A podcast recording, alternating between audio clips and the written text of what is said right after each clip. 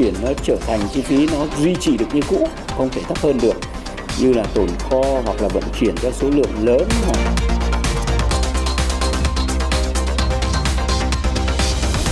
Lạm phát tại Vương quốc Anh lên mức cao nhất kể từ năm 1992. Hàng triệu người dân xứ sở sương mù phải đối mặt với cuộc khủng hoảng chi phí sinh hoạt. Kính chào quý vị khán giả, quý vị đang theo dõi bản tin tài chính kinh doanh. Những diễn biến căng thẳng giữa Nga và Ukraine cũng đang khiến cho khả năng tăng lãi suất của cục liên bang Mỹ Fed trở nên phức tạp hơn. Nguyên nhân là vì căng thẳng ở Đông Âu đang tác động trực tiếp khiến cho giá dầu và giá xăng tăng cao. Nhiên liệu xăng dầu chiếm phần quan trọng trong chi tiêu của người tiêu dùng Mỹ mà tiêu dùng nội địa đang đóng góp khoảng 70% nền kinh tế Mỹ. Theo chuyên gia phân tích tại Moody's, giá dầu có thể sẽ leo thang từ 10 đến 15 đô la Mỹ một thùng vì căng thẳng tại Đông Âu và gián tiếp nâng giá xăng lên 30 đến 40 xu một gallon. Các chuyên gia kinh tế cũng dự đoán giá dầu và khả năng lạm phát giá nhiên liệu sẽ là tác nhân lớn trong quyết định tăng lãi suất vào tháng 3 tới đây của Fed. Còn giá vàng thế giới cập nhật sáng ngày hôm nay đang ở mốc 1.900 đô la Mỹ một ounce, tức là giảm nhẹ và đã trượt khỏi mốc đỉnh cao nhất trong vòng 9 tháng. Trong khi đó, ngân hàng Thụy Sĩ UBS mới đây cũng đưa ra dự báo giá vàng có thể sẽ còn giảm mạnh vào cuối năm nay. UBS cũng dự đoán là thị trường vàng sẽ quay trở lại tập trung vào các yếu tố vĩ mô như lãi suất thực tế, chính sách của Cục Dự trữ Liên bang Mỹ Fed cũng như triển vọng tăng trưởng. Khi quý hiện tại sắp kết thúc, Fed sẽ được dự đoán là nâng mức lãi suất tại cuộc họp tháng 3 để xoa dịu áp lực lạm phát. Điều này có thể sẽ gây áp lực lên giá vàng. Những đồn đoán về lãi suất cao hơn thường thúc đẩy lợi suất của các loại tài sản như trái phiếu chính phủ của Mỹ, từ đó có thể sẽ làm giảm sức hấp dẫn của tài sản không sinh lãi như vàng. Trên thực tế, ngân hàng này dự đoán giá vàng sẽ giảm xuống khoảng à, 1.600 đô la Mỹ một ounce vào cuối năm 2022. Sau chuỗi 3 phiên tăng điểm liên tiếp tính đến cuối giờ sáng nay thì giá vàng trong nước có dấu hiệu điều chỉnh. Tuy nhiên mức giảm vẫn chưa sâu và hiện tại thì giá vàng trong nước đang giao dịch vẫn ở mức cao trên 63 triệu đồng mỗi lượng. Cụ thể vàng dòng Thăng Long đang được mua vào ở mức 54 triệu 030 000 đồng một lượng ở chiều bán ra và 54 triệu 680 000 đồng một lượng ở chiều mua vào, tức là giảm khoảng 80 000 đồng một lượng cả hai chiều so với 9 giờ sáng nay. Còn giá vàng SJC thì hiện giao dịch từ 63 triệu 160 000 đồng cho đến 63 triệu 660 000 đồng, tức là giảm khoảng 20 000 ở chiều bán ra so với 9 giờ sáng nay. Trong bối cảnh giá vàng đang ở ngưỡng cao như hiện nay, theo các chuyên gia, người mua vàng nên cân nhắc trước khi giao dịch và theo sát diễn biến giá để có quyết định đúng đắn. Sau phiên giằng co dữ dội với biên độ lớn, thị trường chứng khoán ngày hôm nay đã phục hồi mạnh mẽ với sắc xanh lan tỏa trên bảng điện tử. Ngay sau đây sẽ là những phân tích chi tiết từ biên tập viên Phương Nam. Xin mời Phương Nam. Vâng, xin cảm ơn chị Ngọc Trinh. Thưa quý vị, tín hiệu bắt đáy trong phiên hôm qua đã tạo bước đà cho VN Index phục hồi nhanh chóng ngay thời điểm mở cửa với biên độ ngày càng nới rộng. Sắc xanh thì hoàn toàn lấn át, đặc biệt là sức hút của nhóm Blue Chip đã giúp cho chỉ số đi lên rất là tự tin. 26 trên 30 mã trụ trên HOSE tăng điểm và tất nhiên là trong số đó có hàng loạt cổ phiếu ngân hàng. Với phát súng mạnh mẽ của MBB từ chiều qua thì dù cổ phiếu này có đôi chút hụt hơi vào sáng nay thì cũng vẫn đủ lan tỏa xu hướng tích cực tới các nhà băng khác. TPB, VPB, CTG là những cái tên đi đầu khi mà có thêm từ 1 đến 2%. Số còn lại thì đều có thêm điểm và làm đối trọng cho ông lớn BID đang điều chỉnh sau hai phiên hồi phục. Nếu như thường xuyên lên các diễn đàn chứng khoán thì không khó để bắt gặp những cuộc tranh luận giữa cổ đông ngân hàng và bất động sản. Đặc biệt là sau những phiên mà một trong hai bên gặp điều chỉnh mạnh. Vừa mới hôm qua thôi thì một số mã bất động sản đã tăng mạnh trước đó thay nhau nằm sàn thì hôm nay lại ngay lập tức lấy lại phong độ. Đáng chú ý là đà tăng lan rộng trong cả nhóm cổ phiếu có vốn hóa lớn thứ hai trên thị trường này. Có một câu nói khá phổ biến trên thị trường chứng khoán đó là cổ phiếu lớn lên trong nghi ngờ.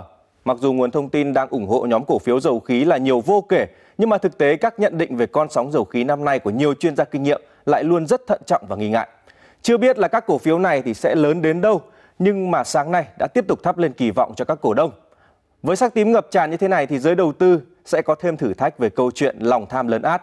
Và hơn lúc nào hết, việc nhận định dòng tiền đang chảy vào là ngắn hạn hay dài hạn sẽ là rất cần thiết, bởi biến động giá nhiên liệu vẫn luôn là một bài toán khó có lời giải chính xác.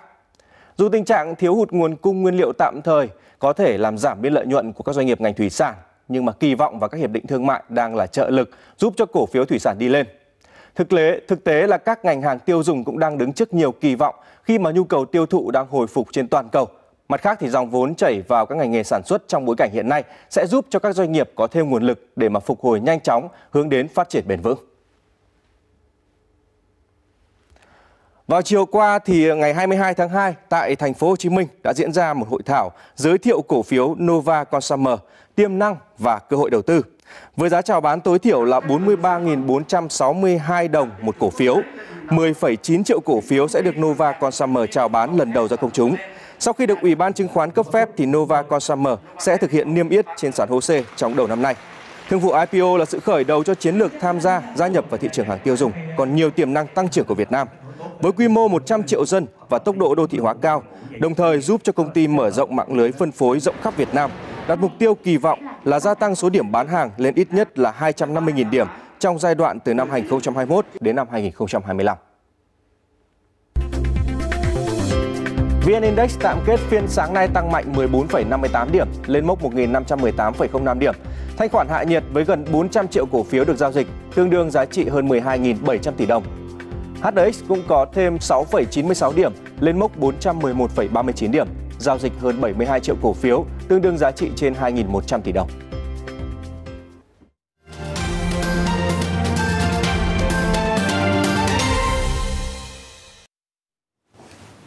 Nhật vào sáng ngày hôm nay và cụ thể là cả trưa nay nữa, giá dầu thế giới vẫn đang có xu hướng tăng do căng thẳng giữa Nga và Ukraine.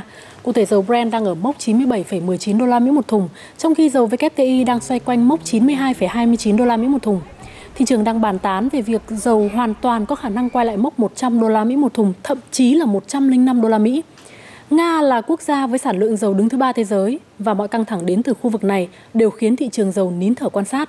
Trong khi đó, Ả Rập Xê Út cho thấy họ chưa có ý định để tăng sản lượng dầu cao hơn so với mức đã cam kết nhằm hạ nhiệt giá dầu. Đêm qua, việc Đức hoãn kế hoạch đường ống dẫn dầu Nord Stream 2 cũng khiến cho giá nhiên liệu tại châu Âu tăng vọt. Trước diễn biến bức tốc của giá dầu ngày hôm qua, các quốc gia trong nhóm OPEC cộng là Iraq và Nigeria cho biết chính sách sản lượng hiện nay của nhóm OPEC, OPEC cộng là đủ để cân bằng thị trường và nhóm này không cần thiết phải tăng sản lượng nhanh hơn kế hoạch đã đề ra. Tuy nhiên, theo các số liệu thực tế thì sản lượng khai thác của nhóm OPEC cộng đã liên tục không đạt kế hoạch trong những tháng gần đây và đây cũng là yếu tố thúc đẩy giá dầu tăng lên liên tục từ đầu năm, trước cả khi căng thẳng chính trị diễn ra. Trong khi nguồn cung đang tồn tại nhiều lo lắng về việc thiếu hụt, thì nhu cầu sử dụng dầu thô tiếp tục là thông tin tích cực hỗ trợ giá. Mới đây, ngân hàng Bank of America cho biết nhu cầu dầu trên toàn thế giới sẽ tăng trưởng 3,6 triệu thùng một ngày trong năm 2022 và giá dầu Brent có thể sẽ tăng lên mức 120 đô la Mỹ một thùng vào giữa năm nay khi mà thâm hụt cung cầu ngày càng trở nên rõ ràng hơn. Không chỉ giá dầu, giá khí tự nhiên cũng tăng thêm gần 2% và lên mức 4,46 đô la Mỹ trên mỗi triệu đơn vị nhiệt Anh. Theo hãng tin Reuters, thì Thủ tướng Đức đã tạm hoãn cấp giấy phép hoạt động cho đường ống khí đốt Nord Stream 2 của Nga, dù phía Nga cho biết là sẽ vẫn tiếp tục duy trì nguồn cung khí đốt không bị đứt gãy bất chấp quyết định nêu trên của Đức. Tuy nhiên, theo Sở Giao dịch Hàng hóa Việt Nam, thì chỉ tính riêng trong năm ngoái, năm 2021, Nga đã cung ứng hơn 40% lượng khí đốt nhập khẩu của EU qua đường ống, nên bất kỳ một sự gián đoạn nào về nguồn cung cũng có thể khiến cho giá khí đốt tại châu Âu tăng vọt. Vâng, có thể thấy là nhìn chung trong một ngày mà mọi sự chú ý đổ dồn vào những động thái của Nga, Mỹ, Ukraine và các nước Liên minh châu Âu, thì giá hàng hóa thế giới cũng chứng kiến một phiên tăng vọt trước những lo ngại gián đoạn nguồn cung của nhiều mặt hàng quan trọng. Chỉ số MXV Index đã tăng mạnh 1,64% và lên mức 2.662 điểm trong phiên ngày hôm qua. Và đây có thể nói là mức cao kỷ lục của chỉ số này từ trước cho đến nay. Chuyển sang thông tin trong nước đáng chú ý.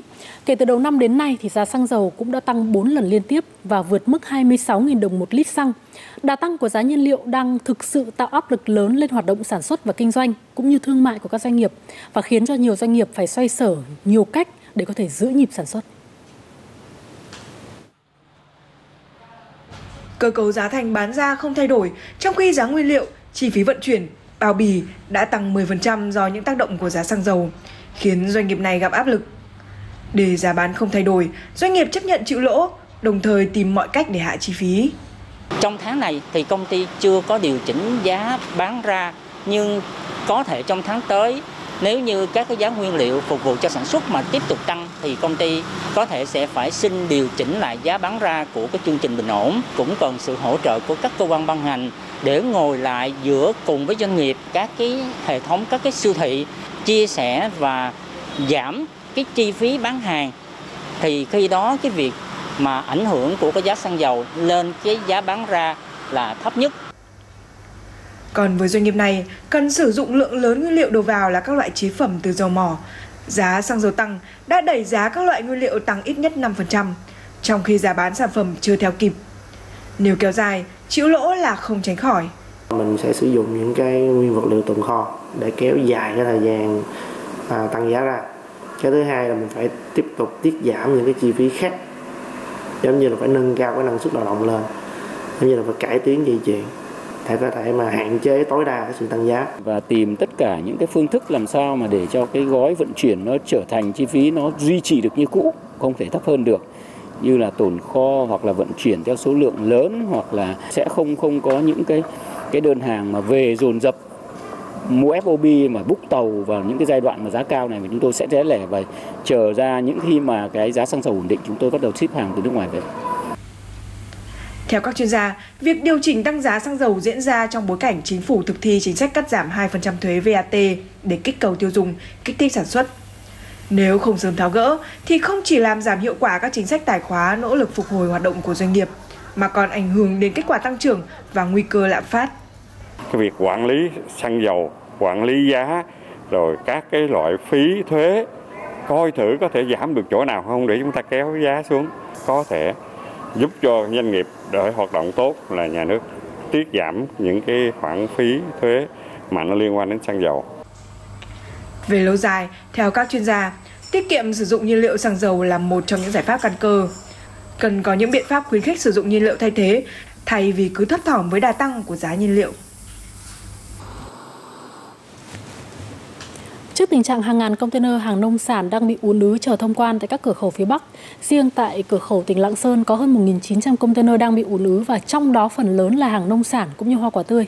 Sáng ngày hôm nay, Bộ trưởng Bộ Công Thương đã có buổi làm việc với Ủy ban Nhân dân tỉnh Lạng Sơn cùng với các lực lượng tại cửa khẩu để tìm ra những giải pháp giải quyết tình trạng này. Và một trong những nội dung quan trọng nhất để tăng hiệu quả thông quan vẫn là vấn đề về phòng chống dịch hiệu quả. Bộ trưởng Bộ Công Thương đề nghị tỉnh Lạng Sơn và các đơn vị tại cửa khẩu tiếp tục thiết lập vùng xanh cửa khẩu, vùng đệm an toàn. Tại đây, hàng hóa cũng như các phương tiện và con người sẽ được phun khử khuẩn, test COVID. Thường xuyên điện đàm, hội đàm với các cơ quan thực thi pháp luật phía Trung Quốc để tìm ra các biện pháp thông quan. Lực lượng đóng tại cửa khẩu cũng cần phải huy động nhân lực, làm hết việc, mở các tờ khai điện tử để tạo năng suất thông quan. Ủy ban nhân dân tỉnh Lạng Sơn thường xuyên giữ mối liên hệ với các địa phương, các vùng trồng nguyên liệu và các hiệp hội ngành hàng để điều tiết phương tiện vận chuyển hàng hóa lên cửa khẩu từ sớm, từ xa. Có những khuyến cáo và cảnh báo phù hợp cho các thương nhân và doanh nghiệp cũng như chủ hàng có hoạt động nhập khẩu qua địa bàn tỉnh. Bộ trưởng đồng thời đánh giá cao nền tảng của cửa khẩu số tại tỉnh Lạng Sơn vừa mới đưa vào thực hiện, song cũng đề nghị tỉnh chỉ đạo các cơ quan và lực lượng chức năng cần hỗ trợ kỹ thuật cho lái xe và chủ hàng cũng như doanh nghiệp khai báo, thực hiện các thủ tục trên nền tảng cửa khẩu số. Bộ Tài chính mới đây đã đề xuất sửa đổi Nghị định 126 nhằm gỡ vướng cho doanh nghiệp trong việc tạm nộp thuế thu nhập doanh nghiệp. Theo đó, đến thời hạn tạm nộp quý 3, doanh nghiệp sẽ không cần phải ước tính doanh thu cả năm ngay từ quý 3 để nộp ít nhất 75% số phải nộp theo như quyết toán năm. Thay vào đó, đến hết quý 4 thì doanh nghiệp mới cần phải nộp thuế thu nhập doanh nghiệp cho cả năm. Theo quy định cũ của Nghị định 126, sau 3 quý, doanh nghiệp sẽ cần nộp trước ít nhất 75% thuế thu nhập của cả năm. Nếu ước tính thiếu, số tiền chưa nộp đủ 75% sẽ bị phạt chậm nộp. Điều này khiến nhiều doanh nghiệp gặp khó bởi vẫn còn mùa kinh doanh cao điểm cuối năm nên rất khó ước tính doanh thu cũng như thuế phải nộp của cả năm. Tuy nhiên, quy định mới cho phép lùi thời hạn tới trước ngày 30 tháng 1 năm sau mới cần ước tạm nộp thuế cả năm, ít nhất 80%. Khi đó đã có con số cụ thể về doanh thu cả năm, số còn lại sẽ nộp vào cuối kỳ quyết toán theo năm tài chính. Không phải là cứ lấy một năm chia cho bốn là doanh số và lãi bằng nhau. Do điều kiện kinh doanh hoặc là khí hậu hoặc là Covid vân vân thì nó tác động đến doanh nghiệp. Ví dụ như năm 2021 vừa rồi, nhiều doanh nghiệp là 9 tháng đầu năm không làm ăn gì, không có doanh thu.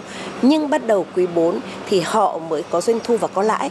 Nhưng nếu như theo quy định của Nghị định 126 cũ thì toàn bộ lãi của quý 4 sẽ được chia cho cả năm và ba cái quý đầu tiên dù không có lãi nhưng mà tính chậm nộp và điều đó rất là bất cập.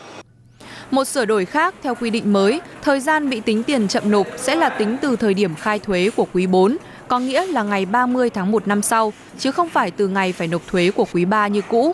Theo các chuyên gia, thì như vậy tiền chậm nộp gần như sẽ là không có nếu các doanh nghiệp chủ động thực hiện nghĩa vụ thuế.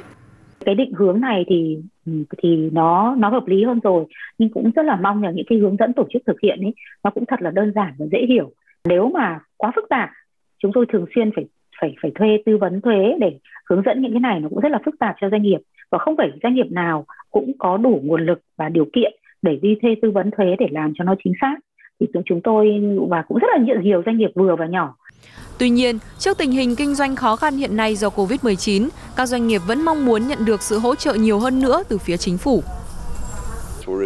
Đối với thuế thu nhập, chúng ta nên nhìn vào từng ngành nghề và đây cũng là cách mà các nước khác trên thế giới đang thực hiện. Ví dụ như đối với ngành du lịch, con số 75% hay 80% không khác gì nhau lắm, bởi tại thời điểm này họ không làm ra tiền. Đối với những doanh nghiệp này thì thiết thực nhất vẫn phải là việc giảm thuế thu nhập doanh nghiệp. Theo các chuyên gia, những chính sách về thuế nên tạo động lực khôi phục sản xuất cho doanh nghiệp, bởi doanh nghiệp hoạt động tốt thì nguồn thu thuế vào ngân sách nhà nước cũng ổn định. Lạm phát giá tiêu dùng hàng năm tại Vương quốc Anh đã ở mức 5,5% trong tháng 1 năm 2022. Đây là mức cao nhất kể từ năm 1992. Giá cả hàng hóa và năng lượng tăng cao đang khiến cho hàng triệu người dân xứ sở sương mù phải đối mặt với cuộc khủng hoảng chi phí sinh hoạt. Sau khi kết thúc các công việc vào buổi tối, chị Nicola lại tắt máy sưởi và cố gắng giữ ấm cho bản thân bằng cách đắp chăn và uống nước nóng. Đây chỉ là một trong nhiều biện pháp thắt lưng buộc bụng của chị trong bối cảnh chi phí năng lượng đã tăng tới 54% và giá cả nhiều hàng hóa tiếp tục leo thang. Những chuyến đi chơi hay ăn ngoài rồi cả dạp chiếu phim nữa, chúng tôi đều phải cắt giảm hết, bởi không thể biết được đến lúc nào sẽ phải chi thêm tiền cho phí sinh hoạt. Chị Nicola chỉ là một trong số hàng triệu người Anh đang bị cuốn vào cuộc khủng hoảng chi phí sinh hoạt. Ngân hàng Trung ương Anh BOE dự báo giá cả tăng cao sẽ tác động tới người tiêu dùng ở mức mạnh nhất trong vòng 30 năm qua. Tình hình khó khăn đã khiến nhiều người dân thu nhập thấp phải trông đợi vào sự hỗ trợ của các ngân hàng thực phẩm và tổ chức từ thiện. Tối qua tôi đã nhịn đói đi ngủ. Tôi không còn gì để ăn cả và vẫn phải trả các hóa đơn. Tôi đã chậm tiền thuê nhà và không muốn bị đuổi khỏi nơi ở của mình. Trong tháng 12 năm ngoái, số thực phẩm phát miễn phí tại Anh đã đạt mức cao kỷ lục và xu hướng này được dự báo sẽ còn tiếp diễn. Tuy nhiên, chính bản thân các tổ chức từ thiện hiện cũng đang phải đối mặt với áp lực lớn khi các chi phí ngày càng đắt đỏ hơn. Hóa đơn tiền điện tại văn phòng của chúng tôi đã tăng gấp đôi, từ 170 lên 400 bảng Anh trong vòng một tháng qua, khiến chúng tôi rất chật vật trong việc chi trả. Với các gia đình nghèo, tình hình còn khó khăn hơn nữa. BOE dự báo lạm phát tại Anh sẽ lên mức đỉnh 7% trong tháng 4 và bắt đầu giảm dần nhưng vẫn duy trì ở mức trên 5% trong vòng một năm tới. Trong khi đó, tăng trưởng tiền lương được dự báo chỉ chạm mức gần 5% trong năm nay. Mặc dù tiền lương và phúc lợi sẽ tăng trong tháng 4, nhưng vẫn không thể bắt kịp với tốc độ tăng của giá cả. Như vậy, tình hình của nhiều người dân sẽ trở nên tệ hơn, bởi thu nhập không thể giúp họ trang trải các chi phí. Những gia đình thu nhập thấp đang chịu tác động nặng nề hơn so với những gia đình có thu nhập cao, vốn có các khoản tiết kiệm lớn trong thời kỳ đại dịch. Viện Nghiên cứu Kinh tế và Xã hội Quốc gia Anh ước tính, lạm phát cao có thể làm tăng 30% số người nghèo ở nền kinh tế lớn thứ năm thế giới. Và thông tin vừa rồi cũng đã kết thúc bản tin tài chính kinh doanh trưa nay của chúng